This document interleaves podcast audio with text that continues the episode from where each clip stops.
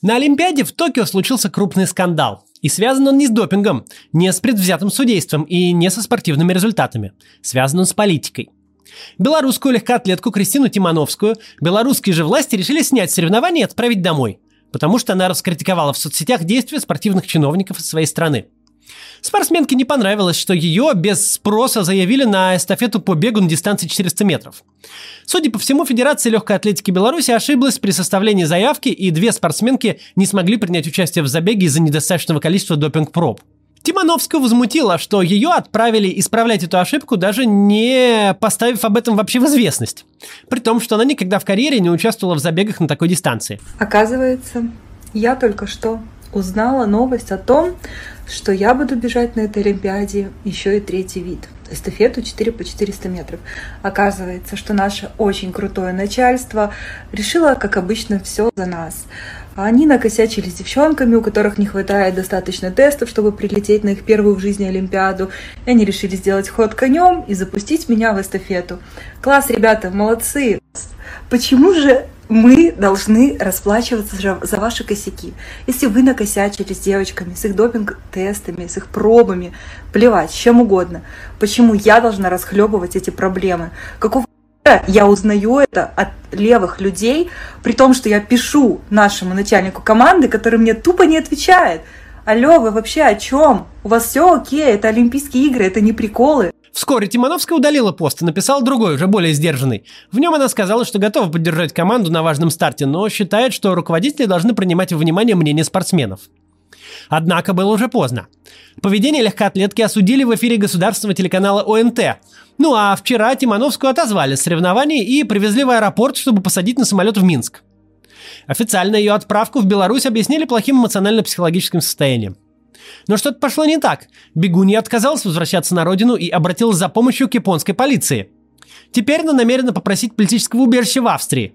Помощь ей предложила Польша и Чехия. Скандал уже вышел на уровень руководства Международного олимпийского комитета, которое потребовало объяснений от властей Беларуси. Давайте разберемся в случившемся и в том, что это значит для Беларуси, ну и вообще.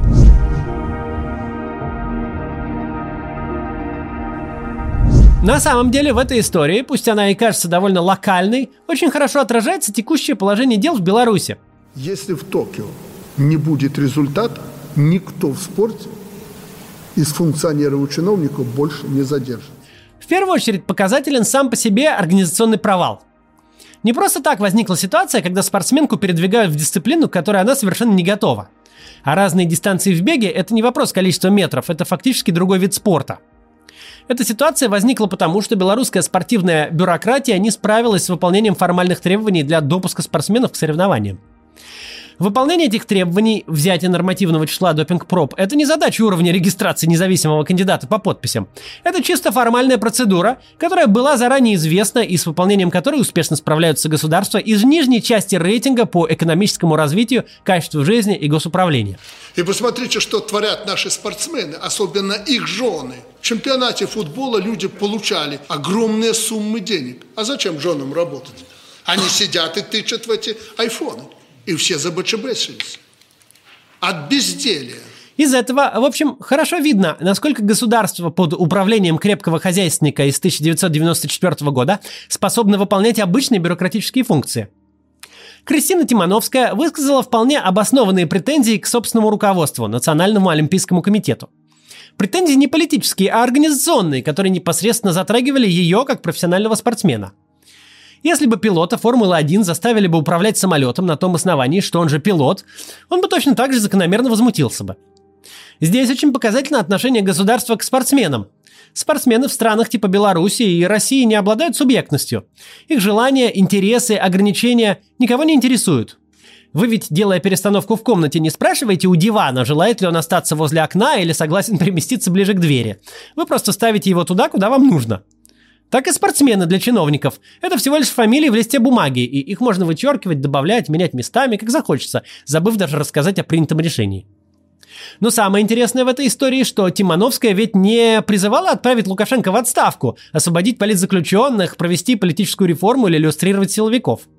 Тем не менее, ее высказывание было однозначно воспринято как политическое. В нынешней ситуации уже не может быть конкретного недовольства по конкретному поводу. Сегодня любое невосторженное высказывание по любому вопросу уже однозначно маркируется как оппозиционная активность. еще очень красноречивый момент – реакция Тимановской на желание спортивных властей вернуть ее в Беларусь. Кристина сразу осознала всю серьезность положения. Ведь если забыть все, что случилось за последний год, то чего страшного?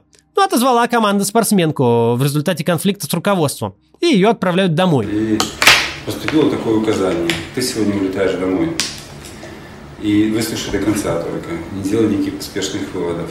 Вся ситуация в том, э, к тебе очень большая просьба. Ты приедь домой, нигде ничего не пиши, не комментируй. Вот я тебе передам слово в слово, как мне сказали, чтобы не было потом. Если ты хочешь выступать дальше, выступать за Республику Беларусь, то послушай вот, то, что тебе рекомендуют. Приедь, и просто не знаю, куда поедь, там домой, куда тебе есть возможность поехать, я не знаю, к родителям, куда угодно. И просто отпусти эту ситуацию. Но проблема в том, что мы не можем забыть то, что случилось за последний год. Недооценивать последствия любого, даже воображаемого конфликта с режимом Лукашенко просто опасно. Опасно думать, что он хоть на что-то не готов пойти. Опасно размышлять, как Роман Протасевич, что уж на борту европейской-то авиакомпании ему точно ничего не грозит, даже если тот летит через воздушное пространство Беларуси. Такое поведение, привлечение максимальной огласки и принципиальный отказ возвращаться в страну выглядело бы максимально странно, будь Кристина немецкой, литовской или даже российской спортсменкой. Но она спортсменка белорусская, и репутация страны сейчас такова, что это максимально рациональное решение, которое может спасти ей годы жизни и здоровья. И это решение максимально понятное вообще всем. Все окружающие немедленно приступают к тому, чтобы помочь спастись от возвращения в Белоруссию. Тимановская обратилась к японской полиции и попросила защиту от отправки на родину. Не прошло, собственно, и нескольких часов, как мы смогли убедиться, что поступила она правильно. Против нее была брошена вся сила госпропаганды Беларуси. Кристину стали обвинять в сознательной провокации, э, подготовленной из-за рубежа. Нет сомнений, что ее ждало на родине после таких заголовков. Что в итоге? Чисто профессиональный конфликт, даже не конфликт, а вполне рядовое и обоснованное недовольство внутри спортивного цеха, превратилась для страны, с учетом всех предыдущих заслуг политического режима, в международный конфликт. Олимпиада для Беларуси без того началась, не слава богу. Международный олимпийский комитет не признал находящегося под всеми возможными санкциями Виктора Лукашенко главой Национального олимпийского комитета, а большие проблемы с организацией выступления сборной и запустили ту цепочку событий, которая привела нас к вчерашнему большому скандалу. Конечно, в этом есть определенная ирония. Когда у режима проблемы с легитимностью, то кажется, что буквально все начинает идти у него наперекосяк. Страна стала закрытой для полетов э, зоной в Европе. Белавия теперь летает только по отдельным странам бывшего СССР и чартерными рейсами в Турцию, Египет и Объединенные Арабские Эмираты. Соседи отгораживаются колючей проволокой. Главы государств встречаются с настоящим победителем выборов Светланой Тихановской. Главные источники валюты, сырье и удобрения попадают под санкции. Степень зависимости от Российской Федерации уже такова, что встречи Лукашенко с Путиным больше напоминают не встречу глав государств, а прием руководителя дотационного субъекта Федерации. Если раньше Лукашенко с Путиным договаривался, манипулировал, обманывал, то теперь он ему буквально отчитывается о ходе посевной и получает замечания. Помимо Владимира Путина, за год, прошедший с э, выборов, Александр Лукашенко встретился только с одним главой государства, Ильхамом Алиевым, президентом Азербайджана. А если считать не глав государства, а просто высокопоставленных должностных лиц, с премьер-министром Кыргызстана еще. Сейчас это кажется чем-то естественным, вроде всегда так было. Но на самом деле, если мы вернемся на два года назад, то обнаружим страну-буфер, главный шлюз сообщений между Россией и всеми странами, с которыми она поругалась. Не последнего диктатора Европы, а президента-миротворца, с которым встречаются все мировые лидеры, на чьей площадке идут мирные переговоры по войне на востоке Украины с участием Украины, России, Германии и Франции. Это разительно отличается от нынешней ситуации, когда в вопросе легитимности Лукашенко и сам-то не очень далеко ушел от ЛНР и ДНР. Это все имеет прямое отношение к тому разговору, который мы начали прошлым летом. Кажется, что все очень просто. Если ты контролируешь избирательную систему, то нет никакой проблемы объявить себя победителем без относительно реальных цифр. Всех недовольных побить дубинками, оппонентов пересажать или выдавить из страны. Все это Лукашенко делает каждый день.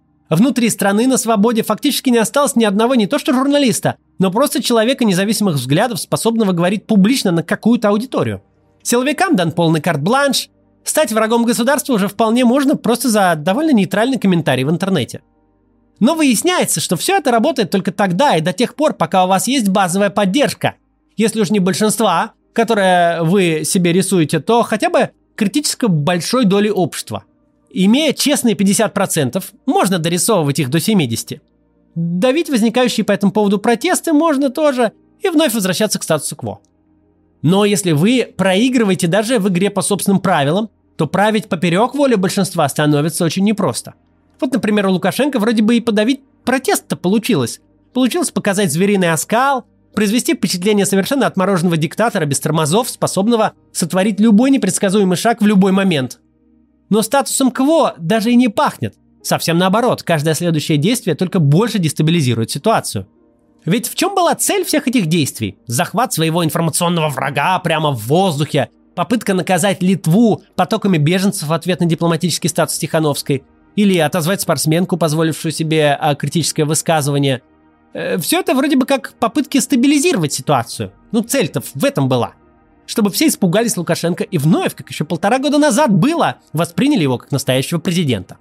Но на деле они, все эти вещи, наоборот, всякий раз приводят ко все новым и новым кризисам, и каждый следующий оказывается хуже предыдущего. Если европейские лидеры все еще готовы были сквозь зубы терпеть самого провозглашенного президента, э, устроившего театр насилия в мирном городе, то с экспортом этого насилия, с захватом иностранного самолета они мириться уже не могут. На нынешний кейс Кристины Тимановской репутация Беларуси тоже транслировалась вполне определенным образом. Европейские правительства, сначала Польши, а теперь и Чехии, сразу же предложили спортсменке помощь своих дипмиссий и убежище на территории своей страны. Мы не можем залезть в голову Лукашенко. А из того, что мы знаем, вполне очевидно, что решение о вызове Тимановской в Беларусь принимал либо лично он, либо его ближайшее окружение. Возможно, идея была в том, чтобы продемонстрировать нулевую терпимость к любому ропоту, даже сугубо корпоративному. Но, так же как с попыткой наказать Литву, получилось совсем не то, что планировалось.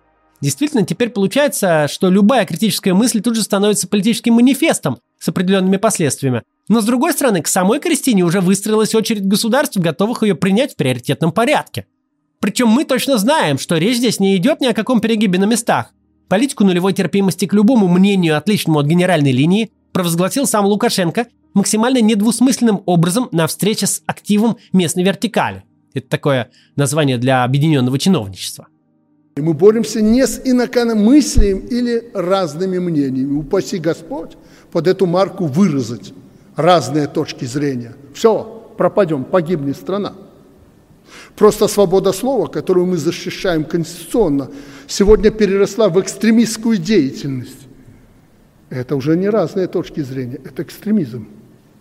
И против этого экстремизма и терроризма будем бороться так, как мы начали это делать. Жестко и решительно. Мы не отступим.